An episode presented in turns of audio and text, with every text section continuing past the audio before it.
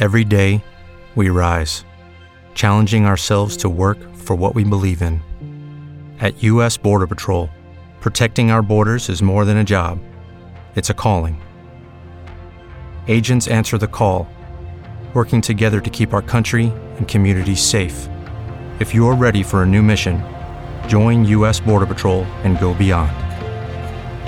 Learn more at c b p dot gov slash careers. Judy was boring. Hello. Then Judy discovered Chumba Casino dot com. It's my little escape. Now Judy's the life of the party. Oh, baby, mama's bringing home the bacon. Whoa, take it easy, Judy. The Chumba life is for everybody. So go to Chumba Casino dot com and play over one hundred casino-style games. Join today and play for free for your chance to redeem some serious prizes. Chumba Casino dot com. No purchase necessary. Void where prohibited by law. eighteen plus terms and conditions apply. See website for details. To uh, switch over to the sports circus dot com. Click the listen live if you want to stay with us. Unless you're here in Las Vegas or in the Phoenix or Salt Lake markets, you can go ahead and uh, just stay tuned right where you're at. Otherwise, folks, we'll be back in just a few minutes on the Sports Circus. K C A A Loma Linda, ten fifty A M, one oh six point five F M, and now one oh two point three F M.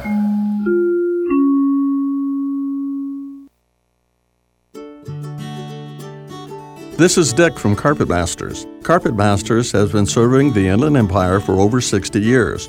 We are locally owned and operated by the Stevens family. We not only clean carpet and furniture, we clean many loose rugs, including Oriental rugs. Oriental rugs are cleaned in our modern facility where the fringes are cleaned by hand, then hung in our modern facility to dry. We do not use steam cleaning to clean your fine furniture. Furniture is cleaned by hand using the same absorption cleaning used in the White House. Some furniture we bring into our plant to clean properly. We normally use two men on each cleaning job using the extraction method. There is nothing that would clean carpet better for our customers. Our job is to clean properly with quality first.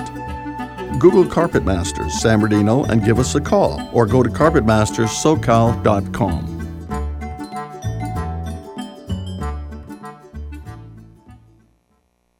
Hey Ryan, do we have any beer in the fridge? Nah, I thought you got some. Ah, oh, the game starts in five minutes. And you drank the last beer at midnight on Friday. I wish there was a place that delivered beer. Yes, I'm Captain Crafted. I'm here to bring you beer. That's Captain, C R A F T, apostrophe D. Why? Because there's no E, just a D, as in deliver, because Captain Crafted delivers. That's right, the Crafted Beer Store in Redlands is now open for business with great prices and deliveries of your favorite beer, wine, spirits, water, ice, and mixers. Did I mention their great prices? That's C R A F T D B E E R store dot com or Fred Crafted Beer Store on facebook dot com. Make it easy. Google Redlands Beer Delivery. Look for Crafted Beer. Crafted Beer Store in Redlands is now open for business, and I'm here to deliver. Now, here's a new concept, digital network advertising, where businesses display your ad inside their building. If a picture's worth a thousand words, your company is going to thrive with digital network advertising. Choose your marketing sites or jump on the D N A system and advertise with all participants. Your business ad or logo is rotated multiple times an hour inside local businesses where people will discover your company. Digital network advertising, D N A, a novel way to be seen and remembered. Digital network advertising with networks in Redlands and Yucaipa. Call in the nine oh nine area two two two, nine two nine three for introductory pricing. That's nine oh nine, two two two, nine two nine three for digital network advertising. One last time, digital network advertising, nine oh nine, two two two, nine two nine three. Do you owe more than ten thousand dollars in back taxes to the I R S? Can't afford to pay? You're not alone. The slow economy has backed many Americans into a financial corner. Here's fantastic news. The Internal Revenue Service is now accepting reduced settlements from taxpayers in trouble. A government program is in place to relieve overburdened taxpayers. It's called the Fresh Start Initiative, and if you qualify, you can end all collections, settle your tax issue, and possibly reduce the amount you owe by thousands of dollars. A new taxpayer emergency helpline has been set up by Tax Mediation Services. Call the helpline now at eight seven seven, two zero seven, two zero seven seven. See if you qualify to have all collections ended and to have Have your tax problems resolved for thousands less. If you owe more than ten thousand dollars in back taxes to the I R S that you cannot afford to pay, call now to see if you qualify for the Fresh Start Initiative. eight seven seven, two zero seven, two zero seven seven. eight seven seven, two zero seven, two zero seven seven. eight seven seven, two zero seven, two zero seven seven. If you're looking for a full or part-time sales position and you have radio, T V, or print media experience, K C A A has a great opportunity waiting for you that pays the highest commissions in the market. K C A A is the only station in the I E that broadcasts on three frequencies, so advertisers receive three ads for one low rate. This makes K C A A a must-buy for every local business. If you're interested in a sales position with us, call nine oh nine, eight eight five, eight five oh two or email C E O at K C A A radio dot com. You've tuned in to K C A A, the station that leaves no listener behind.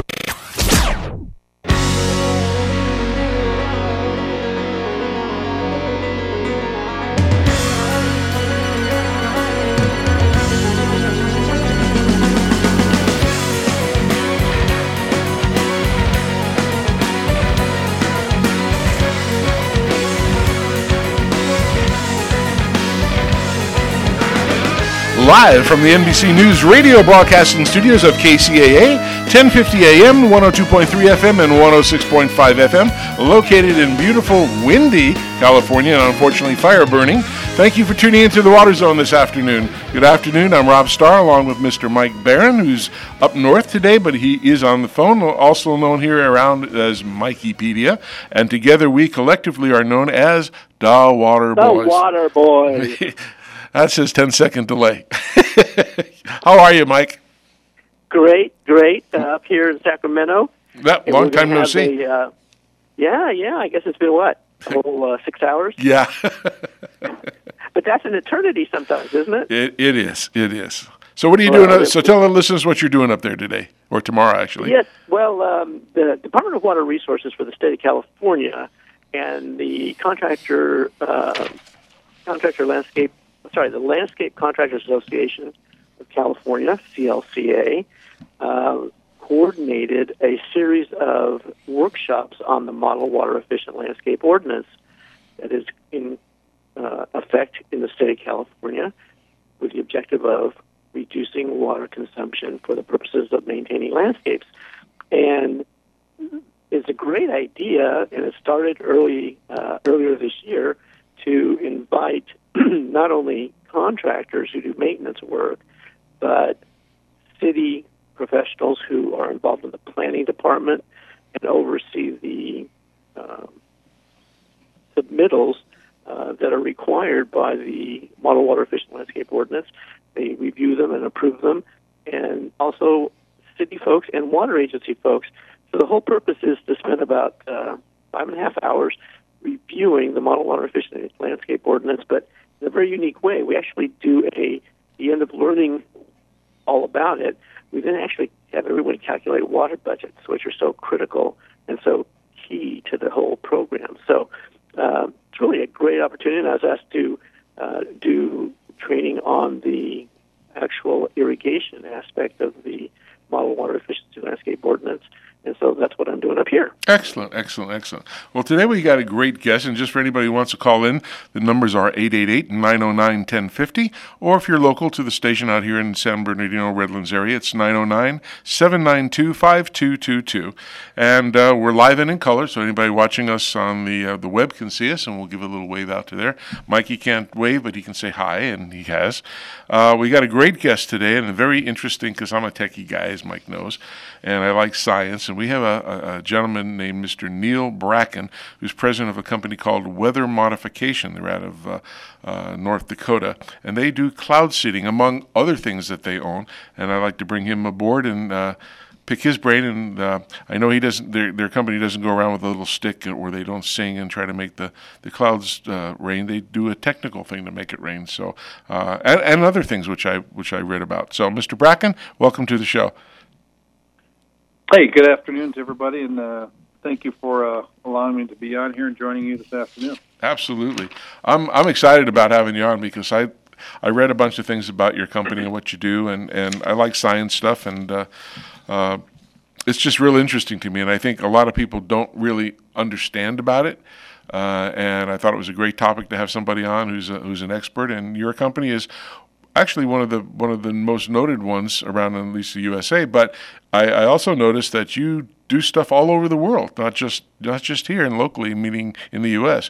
You've been to Antigua, Australia, uh, Argentina, Canada, Greece, India, Indonesia, Jordan, uh, Morocco, Saudi Arabia. So your guys go like all over the place.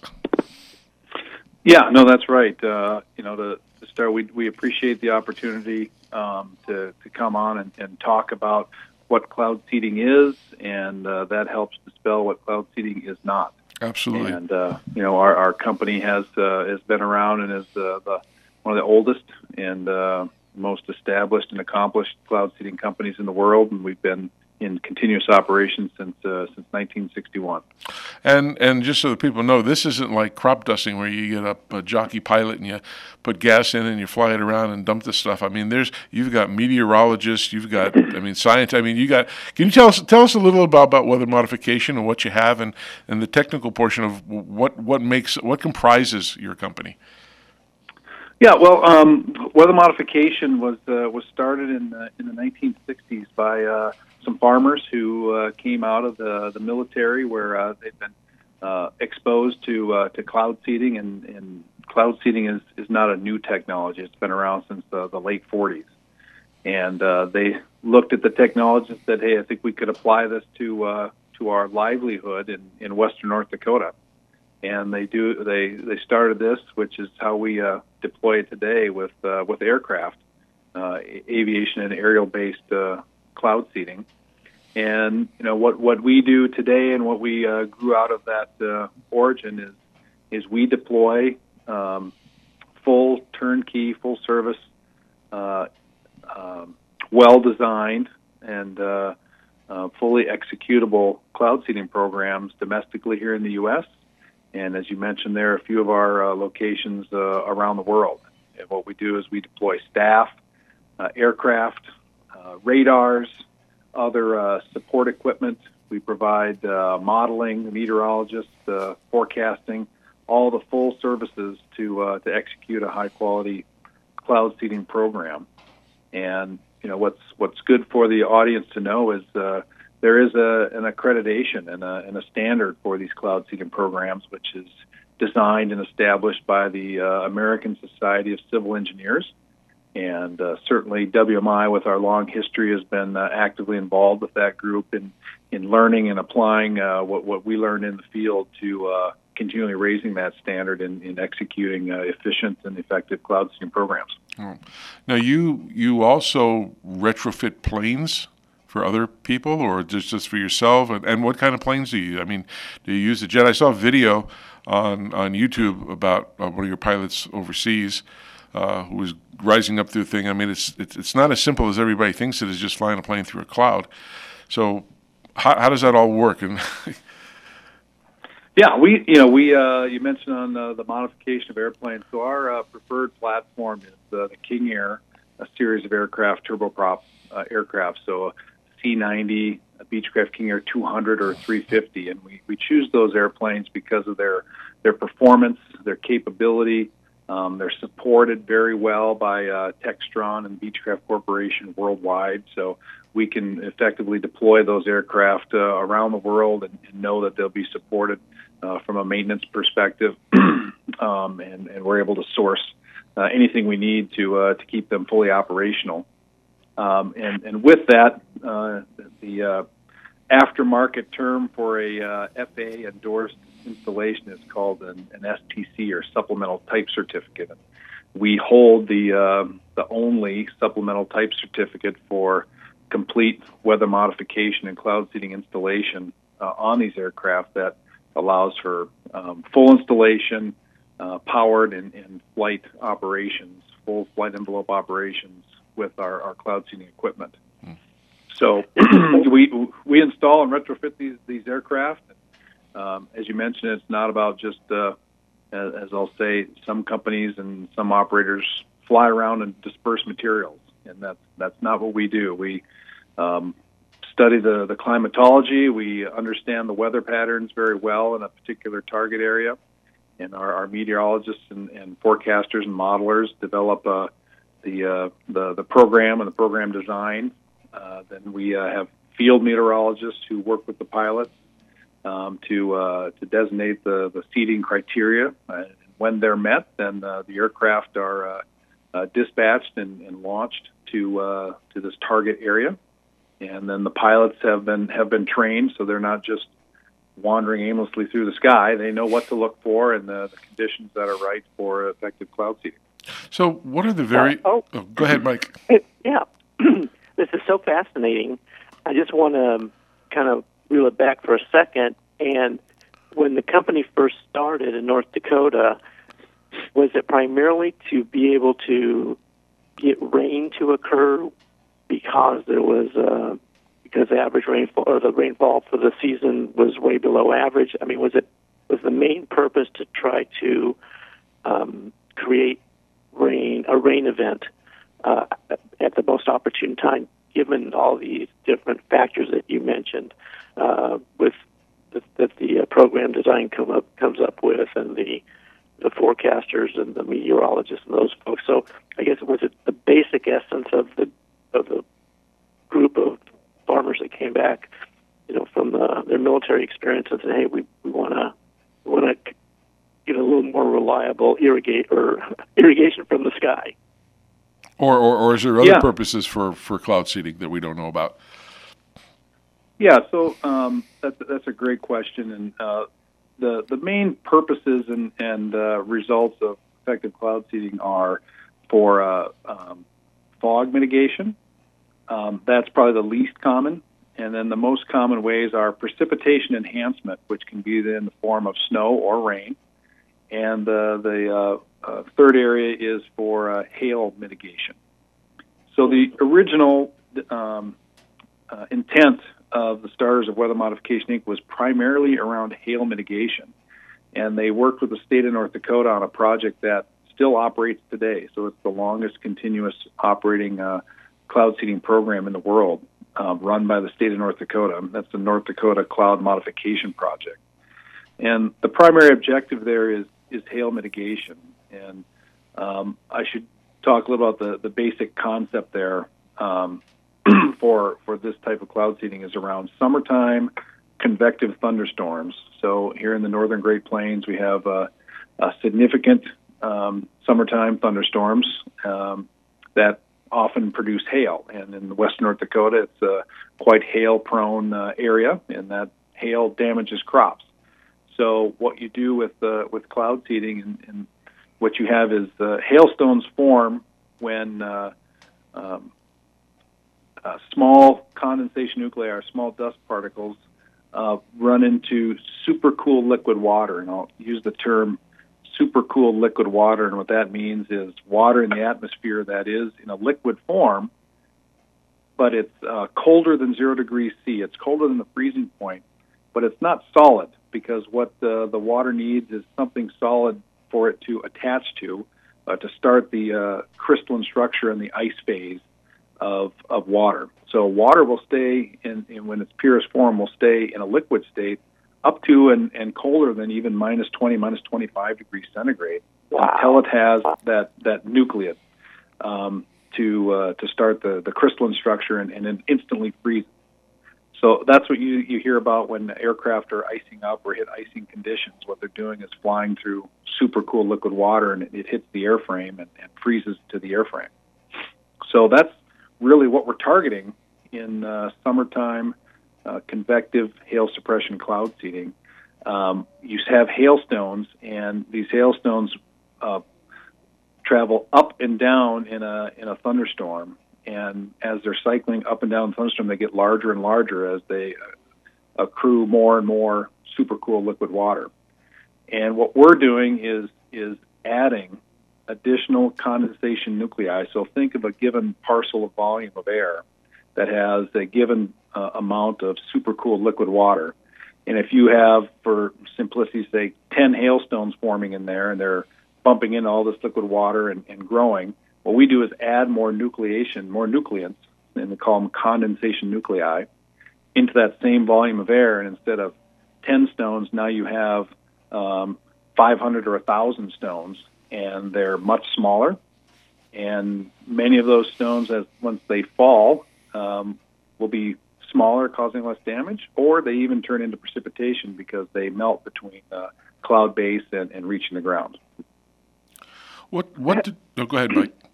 Well, I would just, you know, I, that is a very intriguing technology, um, and one that I had never heard before. I don't know, Rob, if you heard of that, but that's uh, that's so clever. Oh, absolutely.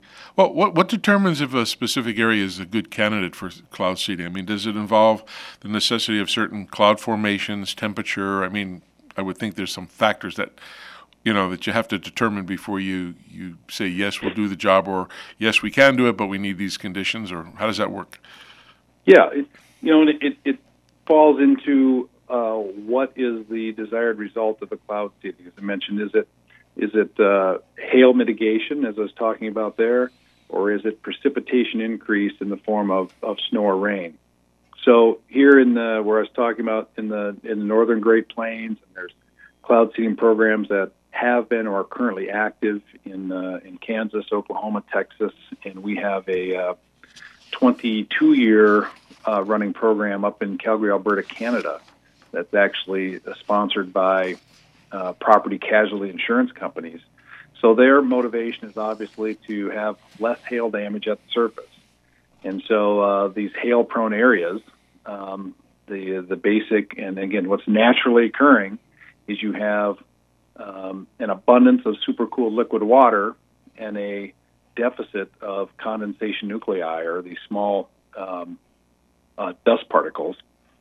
And so uh, we know if there's a significant hail and there's there's thunderstorms, which is, you know, you take the Rocky Mountains and look uh, from uh, Canada all the way down into uh, to Mexico, and on the eastern side of that, wherever you have a significant amount of hail, you know there's an abundance of super cool liquid water that if you introduce condensation nuclei in the right place and the right time, and that's what we do as a company, is, is find those locations that you can reduce the hail impact on the ground. Hmm. So, uh, you know, as I said earlier, I know you guys do stuff all over the world, and I know you did a project called the Cloud Aerosol Interaction and Precipitation Experiment. So say say that was done overseas, and I don't know if that was or not, but But uh, you have several that, you, that you've done overseas. Do you use the same aircraft to fly over there to do it? With Lucky Land Slots, you can get lucky just about anywhere. Dearly beloved, we are gathered here today to... Has anyone seen the bride and groom? Sorry, sorry, we're here. We were getting lucky in the limo and we lost track of time. No, Lucky Land Casino, with cash prizes that add up quicker than a guest registry. In that case, I pronounce you lucky. Play for free at Lucky Land Slots dot com. Daily bonuses are waiting. No purchase necessary. Void where prohibited by law. eighteen plus. Terms and conditions apply. See website for details. Lucky Land Casino asking people, "What's the weirdest place you've gotten lucky?" Lucky? In line at the deli, I guess. Aha, in my dentist's office. More than once, actually. Do I have to say? Yes, you do. In the car before my kids' P T A meeting. Really? Yes. Excuse me, what's the weirdest place you've gotten lucky? I never win and tell. Well, there you have it. You can get lucky anywhere, playing at Lucky Land Slots dot com. Play for free right now. Are you feeling lucky? No purchase necessary. Void where prohibited by law. eighteen plus. Terms and conditions apply. See website for details. Or do you have to do something different when you're doing these experiments for these governments or cities or these other agencies? How, how does that work? Well, um, yeah, generally we do. We try to, again, use the same platform, same aircraft, uh, Beechcraft King Air aircraft, because it helps us with training and, and uh, continuity and, and, and, uh, and overall cost. And, again, those aircraft are, are globally supported, um, and they perform very well. So, you know, for example, uh, well, we do a lot of operational cloud seeding. Uh, I mentioned some of that here in the Dakotas and Canada. Um, what you were referring to there was the, the acronym CAIPEEX, and that was done in India. And in India, the, the operational program was actually research. And what our um, S T Cs that I referred to earlier allow us to do is not only install cloud seeding equipment, but we can also install a lot of measuring devices, so aerosol uh, measurements, cloud physics um, instruments that uh, attach to pylons on the aircraft. And, and what those are used for is to um, essentially take a core sample in the atmosphere. So think about an airplane that's uh, you know, kind of doing circle racetrack patterns at various altitudes, climbing in the in the sky and then descending, measuring the different size, concentration of uh, the particles as you're uh, uh, flying through, and then uh, correlating that to the temperature levels and the three-dimensional winds, so they can get a good core sample of what the atmosphere is. And that allows uh, researchers for a ample number of uh, different purposes to study anything from can cloud seeding be effective, to what are the natural aerosols that might be uh, enhancing rain that you know could uh, could be uh, supplemented with uh, other additional cloud seeding. It allows study of pollution and, and pollution origin, pollution monitoring, uh, tracing black carbon, uh, just a myriad of, uh, of possibilities with the measurements that we can take. Hmm. Is it? Uh, uh, Rob, can I ask? No, go, go, here? go, go ahead. Uh, um, you know, from a marketing perspective, um, I'm thinking to myself, how does a company like yours, with your company's skill set and services, um, get connected with an insurance company? Is that something that your company goes out to try to think of applications that might be of value to potential customers, or did they seek out your company because you have a reputation within this uh, weather modification community that, that uh, made them reach out to you? Do you have any history about that? Yeah, certainly. Um, you know, and it, it's happened in uh, in different ways in uh, regards to you know the insurance program and, and the insurance sponsor program in in uh, Canada. That was uh, them seeking a, a solution, and, and us jointly uh, understanding um, a, a potential solution here, and then working together on designing of a of a pilot project.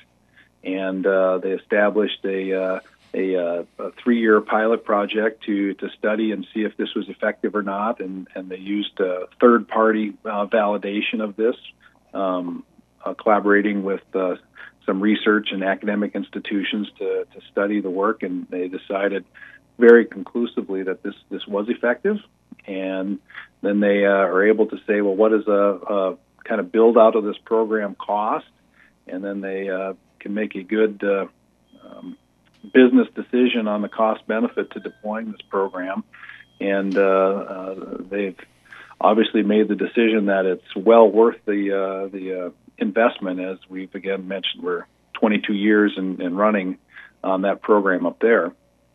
Um, yeah, that's amazing. Sort of, it, it, it, um, is that something where there has to be any type of permitting or licensing from the Uh, from the country, you know, maybe from their, I don't know, one of their agencies, or is that something because you did coordinate it with the different institutions that that just, you know, marched along as a test, and mm-hmm. it was? Yeah, each, you know, each state and then each country is is different, and you know, we work with the local authorities, and in, in Canada, we work with Environment Canada. Uh, to assure the permitting, and, and we assure what uh, the equipment that we're using, and then the materials that we're using um, for the actual cloud seeding. And, uh, you know, those are reviewed, and, and there is permitting required up there, and we go through the process and full disclosure on what we're doing and how we're doing it, um, so that we can have the appropriate permits to execute those programs. Um, in the United States, um, essentially, almost every state, if you look in it, does have a policy or a uh, permitting process for, for cloud seeding. Now, a lot of them are, are very similar, but, but there is a, a state-by-state uh, permitting process here in the U S.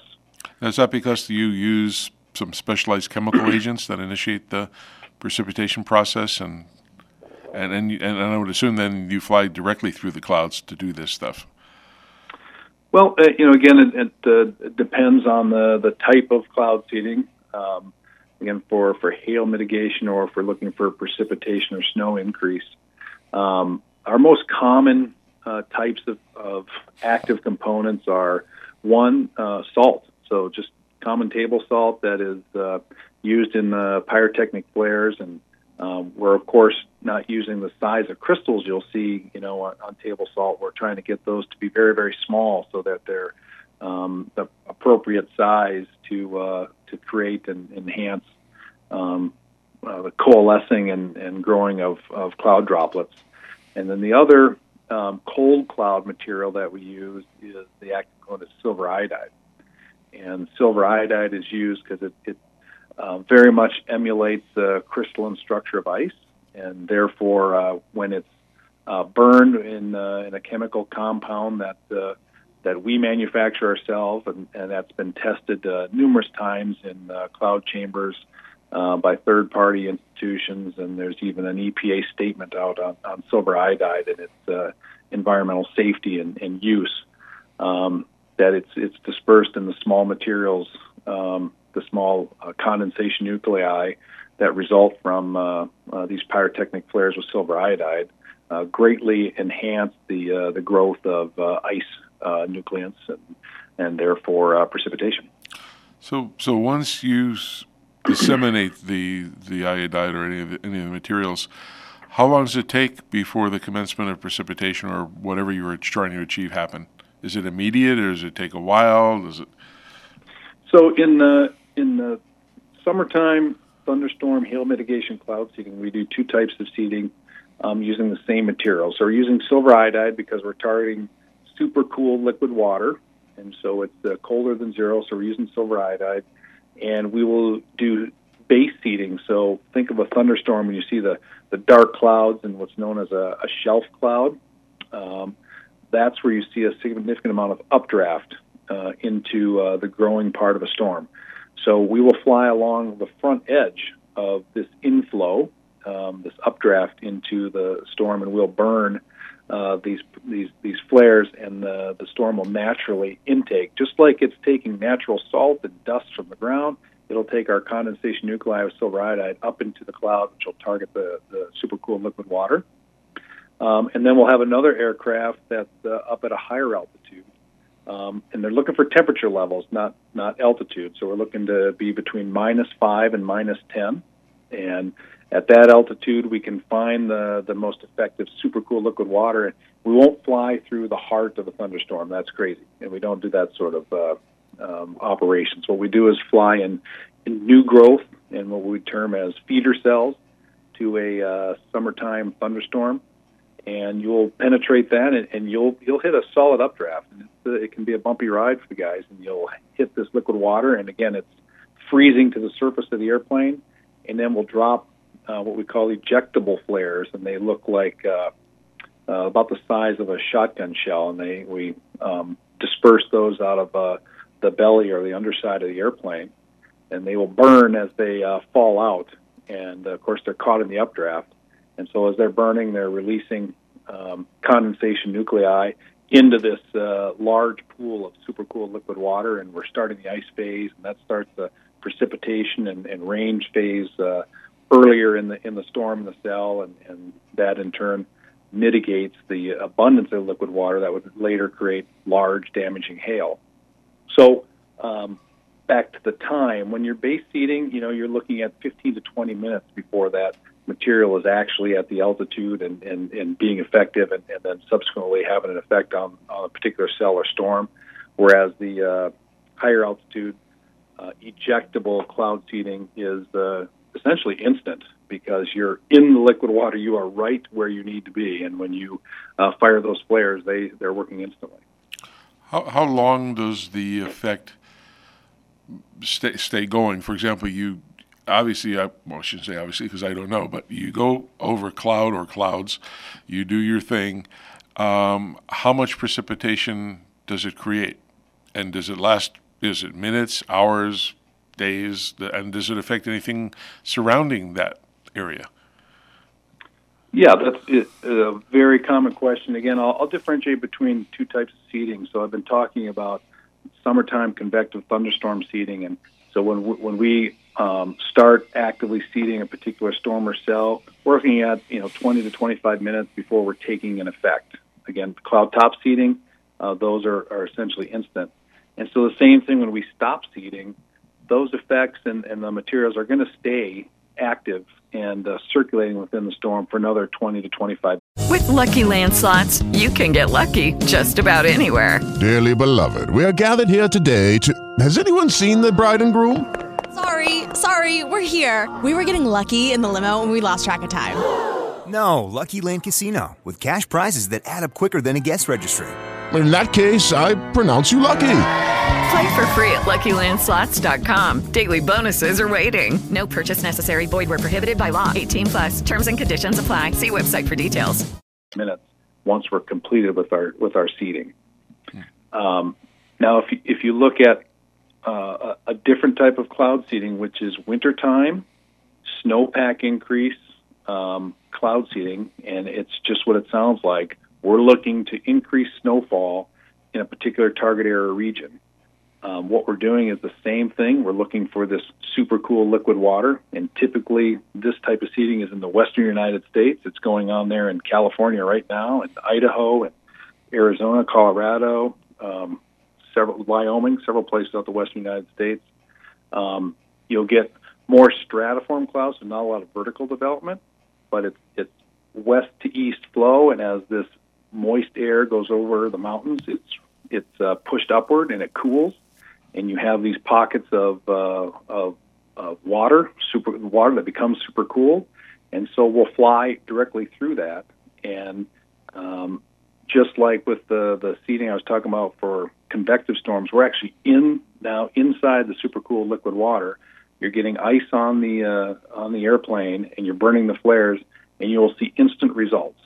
And we have some great data that's going to be coming out in the early part of this next year on some. Some studies that were done with the uh, University of Wyoming and uh, N C A R S, the National Center for Atmospheric Research in uh, Boulder, Colorado, where they have some wonderful imaging of uh, the direct effects of uh, operational cloud seeding, where you can literally see the trails of the airplane going through the super cool liquid water, and you have a snow shower right behind you. Hmm. Wow. Very effective. Now, um, we've talked about precipitation increase. We talked about hail mitigation, which I thought was, you know, the most unique to a layperson. Um, is there any other category uh, of, of major service that your company provides? Uh, the, the only other uh, area that uh, that is uh, actively is, is fog mitigation, and cloud seeding can be effective. It's the same concept, uh, the same. Uh, idea we're speaking of here with cold fog, so fog that is going to be zero degrees or colder. And, and you see an active program up in uh, Medford, Oregon, uh, the airport up there, where they use actually uh, uh, balloons dropping uh, dry ice, and uh, they're they're doing the same thing. They're creating, and with the dry ice is uh, sublimates, and it creates uh, uh, colder temperatures and, and ice crystals instantly as it's sublimating, and, and you can get clearing of uh, of cold fog around airports. And there, there's a number, number of other airports uh, that have done this or actively do this, uh, Salt Lake City and Reno and, and others that, that in different parts of the world that do cold cloud fog mitigation. Now, I know that uh, your company uses some sophisticated instrumentation. Um, does your company typically manufacture these different instruments, kind of customize them to the particular service that you're uh, offering to a customer, or do you kind of uh, does your company aggregate uh, different pieces of equipment, put them together for a particular purpose? Yes. Yeah, so, so typically for operational cloud seeding, in the core of our installation, our S T Cs, is cloud seeding equipment that, that we manufacture and that we've certified through the F A A certification process uh, to be fully functional and operational on, on aircraft. So all of our cloud seeding equipment we manufacture and install and maintain and warranty ourselves. Now, when it gets into uh, many of the other instrumentation, again, that's uh, almost limitless on the number of instruments that can be installed under our, our S T C, um, as I mentioned, for, for cloud physics and pollution monitoring. those instruments are very uh, um, technical and detailed, and those we uh, contract out with some close providers who uh, sell us the, the solid-state instruments that are installed. And uh, the strength in what we do as a company is we integrate uh, those instruments into a, uh, a data package and an operational aircraft that uh, you know given institution can use. I've just got one other question, Rob, if I can. Um, what kind of talent do you typically look for in hiring? I mean, is strictly particular type of engineering or chemistry, or what? Could you describe kind of the uh, academic background of your typical employee, if there is a typical employee at your company? Yeah, you know, um, well, like like every uh, employer, we're looking for good people that are uh, that are motivated and bring a great attitude to, to the job. But technically, uh, on the technical side, you know, uh, we have uh, very skilled pilots, and uh, these are guys that uh, guys and gals. that, uh, you know, want to do more than just fly A to B. They want to, you know, have a purpose to what they're doing and flying, and um, they like uh, seeing the results of, of the work that they're doing out there, um, and they like uh, to do something unique. Uh, then on the uh, meteorology and technical side, you know, again, meteorologists, there's a, a lot of different jobs out there in meteorology, and ours is a very unique one where a meteorologist has the opportunity to, um, you know, work in the office and, and do data Uh, processing. Uh, they can work in uh, in high resolution modeling, W R F modeling, which uh, is where you get a lot of your uh, T V station, radio station forecasts is from uh, W R F models from National Weather Service, and et cetera. So we do specifically design uh, cloud seeding W R F modeling that uh, our talented group has has designed um, ourselves, uh, and then we do field work with. Uh, um,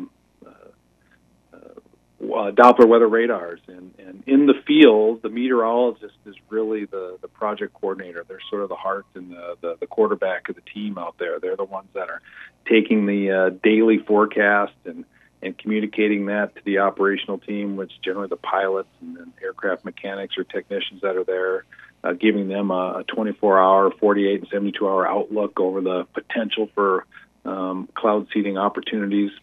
And then when uh, when it's time, they they coordinate and uh, and uh, schedule the, the launch of uh, of the aircraft so that they can be in the right place at the right time. And then, then our skilled pilots who have been trained and have experience, uh, they take over from there and, and put themselves in the right position to be effective.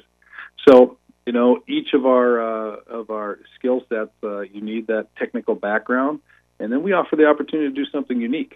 Um, and, and most of the uh, we have we have a lot of long-term staff, and we're fortunate in that in the leadership roles of uh, meteorology and in our technical services and in our chief pilot and uh, director of maintenance. I mean, I think uh, we have uh, uh, well over twenty years of experience in each of those roles. So fortunate to have a lot of really good, dedicated people. Oh. Hey, silly question, but can you immediately drink the water generated by cloud seeding? Yeah, absolutely. Um, you know, the uh, studies, again, on, on cloud seeding and, and the use of, uh, you know, when it comes to use of salt, that's pretty uh, pretty straightforward, but there's always questions in silver iodide. And, you know, is, is silver harmful and is iodide harmful? Well, what we have is silver iodide, and we have an inert substance. And uh, probably the most extensive work I've done with this is uh, during a, a nine-year program that's still ongoing in uh, Wyoming. Um, was involved with a, a, a couple of uh, universities and environmental groups, and they studied the target area, and they took snow samples, they did stream samples, fish tissue, um, downstream uh, samples of, of the snow and the water and everything to measure um, uh, traces and, and find silver iodide in the target area from, uh, from cloud seeding. What they found is uh, they actually aren't finding any more than is found naturally. And when they overall look at the, a cloud seeding program such as in Wyoming, where you're increasing the snowfall in this target area, therefore increasing fresh water, that these cloud seeding programs are uh, environmentally friendly and environmentally positive. Mm. So short answer is yes. And, and, and I've actually seen people take spoonfuls of uh, silver iodide and demonstrate that. So it's, it's very safe. Do you... Do you- Uh, I just want to ask, have you done any projects in the state of California? Yes, we're out there right now. There's operational programs, and there's been cloud seeding um, in California for more than forty years. Now, wow. um, we'd, we would love to see, and, uh, and, and not all cloud seeding programs are, are the same. We'd love to see the, the standards raised uh, a bit in California. Um, uh, big reason why I like to do programs like this is this is a good story and, and needs to get out there, and, and there needs to be more discussion over effective, well-run quality cloud seeding programs, because that is a big part of the water management solution for the state of California. And the water districts out there that are involved, um, they are active and they're trying, and, and they want to do more, and they want to expand uh, what they're doing and uh, invest in what they're doing, but they're a little bit limited. And uh, uh, there needs to be more public and private uh, investment and interest in effective, well-run cloud seeding programs. Oh. Well, I sure learned a lot more today. Yeah, maybe there's even an opportunity in the future to specifically uh, interview you and have a discussion about the water management aspects of cloud seeding and how it's being used in California, because that certainly would be a very hot topic for our California listeners. So we'll have to put that on our list. Abs- abs- absolutely, and it's not just California; it's other places. Neil, we thank you very yep. much. I, I, I'm I'm excited to listen to you, and, and I want to learn more about what you, you guys. So I'll keep reading up on you, and, and as Mike said, maybe we can call you back one day, and and and, and uh, in the near future, and talk about this in, in general, and you know, talk to some major water agency. You know, talk about the, the seeding cost effectiveness in relation to the overall results, and think you know. Get, get into the things where the, the municipalities and water agencies may have questions in, but uh, this is an exciting field, and I never realized how much, you know, I mean, I, I, I didn't want to think it's some some crop dusting kind of operation, you know, like you can see on the movies. Not that we, not yeah. that we have anything against crop dusters. no, no, no, not at all, but, but you know, it's, it's a whole technical science, and that's, you know, sure. for, for me that interests me. So, Neil, we appreciate oh, you coming sure, on the Water sure. Zone. Yes. No. Yeah, thank you very much. Thank you for uh, for the opportunity again, and, and we do feel we have uh, a great story and an evolving story, and I'd love to come back to, to speak with uh, you know maybe uh, other other water stakeholders, whether it's uh, government or public great. or private, that we could participate in. Um, again, we'd love to get the get um, the word out there and, and find solutions, because I think we are part of the solution. Yeah, well, and and uh, just to let folks know, they can go to weather modification dot com to access your website. Very informative and very uh, revealing of the various services and programs that you offer. Yeah, that's great. We appreciate that, and we'd uh, uh, welcome any and all uh, contacts and, uh, and calls and questions that uh, your listening uh, public may have. And we can hook you up with some water agencies out here, too, so that'll be a good thing to do. All right. California Irrigation Institute. There uh, you be go. Careful, because maybe in the next year we'll ask. Uh, you'll be you'll be getting an invitation to address uh, a, a forum of uh, water agencies in California. So we we uh, be happy we'll to be there. That. All right, super All right. Neil. Thank you so much. Thanks, Neil. Thank you both. All right, we're going to take a little break, and we'll be back to the Water Zone with Mike and Rob here on K C A A. And uh, stick around. We'll be talking more water and so what's happening around our state. So we'll be back in a moment.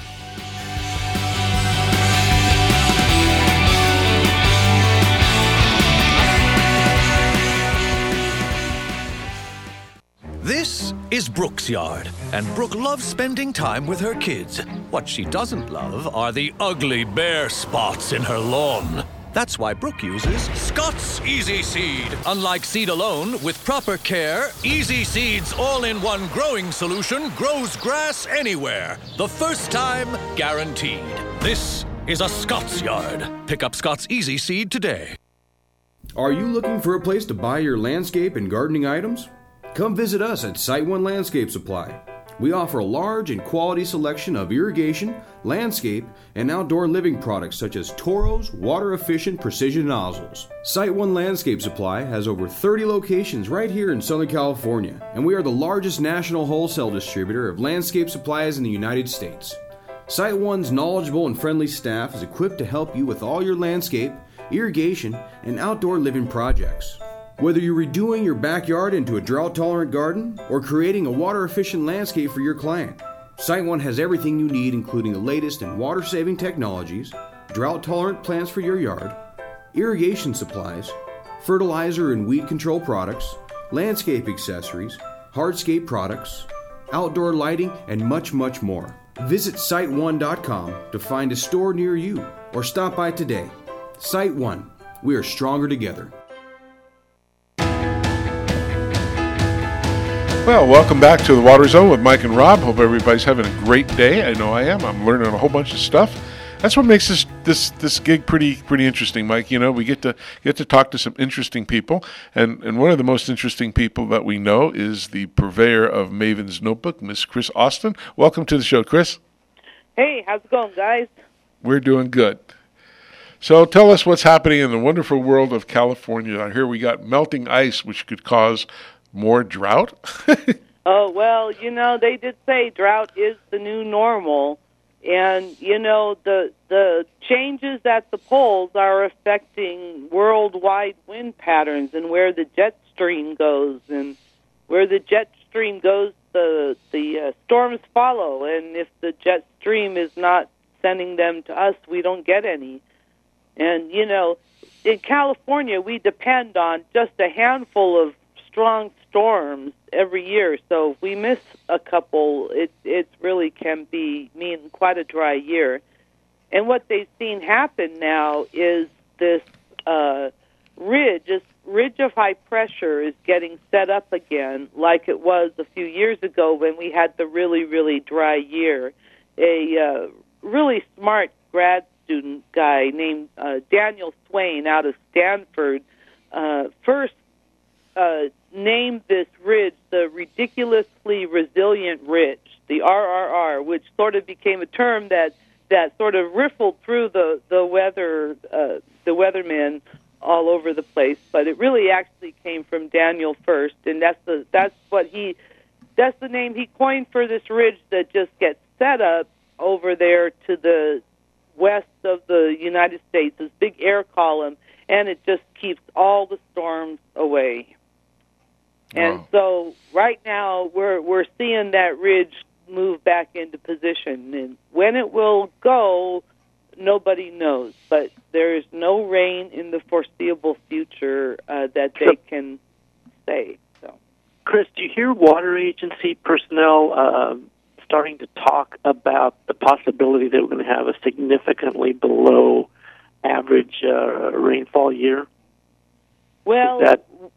we all we all knew that, you know, drought could come back. And again, it's early in the season, so we shouldn't get too, you know, too caught up in this. But uh, all the signs are that is we're headed for another dry year. And Uh, you know, for those of us in the water biz, we understand that drought, you know, could return and it could become, as they call, the new norm. Oh. Well, Mike and I now know somebody from a cloud seeding company we can recommend. Well, yeah. And cloud, you know, and actually I, did, I wrote an article on that, and cloud seeding actually, it, it does work. But the problem is there has to be clouds. And if there aren't any clouds, there's nothing there's, to be seeded. There's got to be some moisture up in that upper atmosphere, that's for sure. Or we get a giant yeah. fan and we blow them over this California. You yeah, know, the... right now they're talking, you know, humidity is, you know, like four percent, six percent. I mean, Ugh. essentially right now there is no water vapor in the air over Southern California.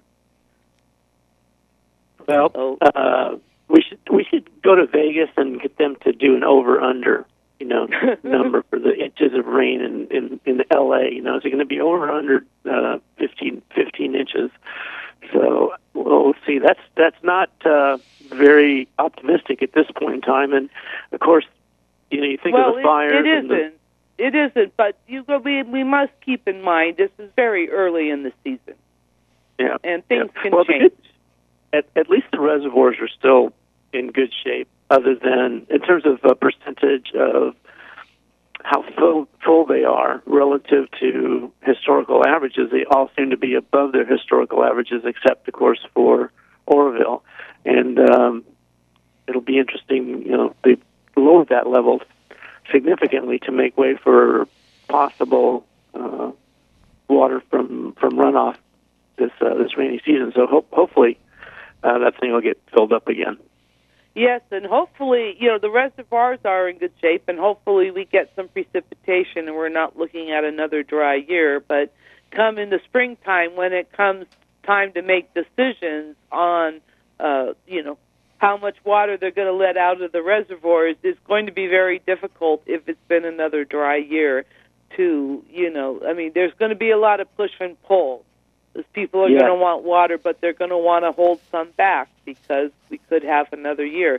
And, I mean, we we all say the drought is over, but maybe we just got punctuated with a really good wet year. And yeah, well, maybe we should start saying the drought is never over. You know, if, if if you're not, if we have a year like last year, that's just simply we're preparing for the next drought. So let's, you know, conserve our resources, our water resources, as much as possible. So that's a good point. What uh, any movement on the Twin Tunnel project, the California Water Fix? Um, I haven't heard too much uh, since the Aqua Convention last week. Uh, you know, we're all sort of waiting to see for the agencies, you know, to make their move. There's, you know, discussion. Pro- I'm sure there's probably discussion behind the scenes over what we can build. And uh, what I heard from Jeff Keitlinger with Metropolitan Water District at the Aqua Conference last week was they were considering building it in phases. So there would be one tunnel and two intakes, and then they go back and finish it if they ever got the financing together to, to finish that. Um, but so far, it's been kind of quiet on the tunnel front as we sort of move into the holidays, and also, you know, the attention on focused on the, the wildfires, quite honestly. Oh, yeah. That's been devastating. We, our hearts go out to those folks that have been affected by that in uh, Ventura, Oxnard areas. Even L A, I mean, it's been horrific. I mean, just watching the watching the news on those. Are you, are you anywhere near those fires, Chris? Um. The Rye Canyon one is just is a little bit north of us. I was, uh, but so far all the fires are downwind, shall we say, which has been a blessing in that we, you know, we personally here haven't had to endure the bad uh, air quality. But uh, yeah, the the fires are just uh, terrible. I'm I'm amazed that the Rye Canyon fire hasn't taken any structures. It kind of looked like it was burning in town, but it it. turns out it wasn't really. Wow. Well, uh, have you heard the words La Niña whispered by any anyone at the various uh, events that you've attended recently? La Niña. Uh, yeah, I, I last I heard there was a moderate La Niña that they that they thought was setting up. So, you know, again, what does that mean? Uh, it's hard to say. Generally, it does mean drier conditions for us. But, uh, but you know, all all bets can be off in this world where things are changing, um, you know, at the poles and the, the currents of the ocean. It all really plays into the weather, and uh, it's going to be interesting to see how things change. Yeah. Absolutely. Well, we're going to have, well, uh, a, a, well, I was just going to say, Mike, we have, we have somebody from um, Westlands Water next week. Oh, who do you have yeah, coming yep. in? Uh, I don't recall the exact name of the person, uh, but we got that set up. We got our ag group uh, help set that up for us, and that'll be an interesting thing. I'll uh, I'll get you that and send it up to you so you can see, and you can call in. That'll be a great show. Yeah. So, hey, I hear our buddies up from Northern Cal are blasting the D W R over the dam repairs. Oh, well, they're they're pretty concerned, you know. They they they're concerned about these cracks that they found, um, and the the contractors and everybody took a look and said this isn't really anything to be worried about. But the, the people that live there are, are they're not so sure. Uh, they don't want to be evacuated again, and you know the the people of Oroville sort of have a, a turbulent history with with uh, D W R. When they built that dam up there back in, you know, the fifties, the sixties, uh, the community was really promised that it was going to be this big recreational mecca and there would be all sorts of amenities, and this is really going going to bring tourism to the town, and they do quite well.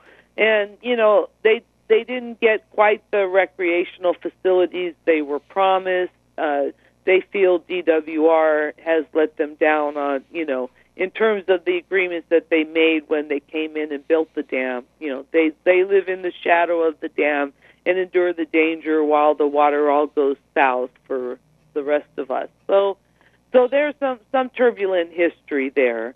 Uh, I, I'm not sure that the cracks that these cracks are anything to be concerned about. I, I would tend to go with what the feds and the state are saying. Uh, you know, and there's still more work to come on that spillway uh, next year. So we, I would expect that, you know, I, I do. I believe that they're planning to do roller compacted concrete up the whole, um, I'm sorry, structural concrete up the whole spillway. Uh, and it's only partway structural concrete. They couldn't finish it all this year. So I, I believe the structural concrete will be strong, and it's supposed to be much stronger than what was there before. Have you... Uh, go ahead, Mike. No, no, that's okay. Oh, so... Uh, Talking about water watershed restoration and protection project, uh, I hear the Reclamation and D W R are releasing this CalSIM three point oh model. Yeah, they, it's a new model. Uh, you know, they they uh, with all these reservoirs and, and water project operations going on around the state, it's quite a a uh, management enterprise, shall we say, in terms of trying to get everything to work. And so they've uh, they've we use models to sort of estimate and figure out how things are going to work if we do X, what happens to Y, et cetera.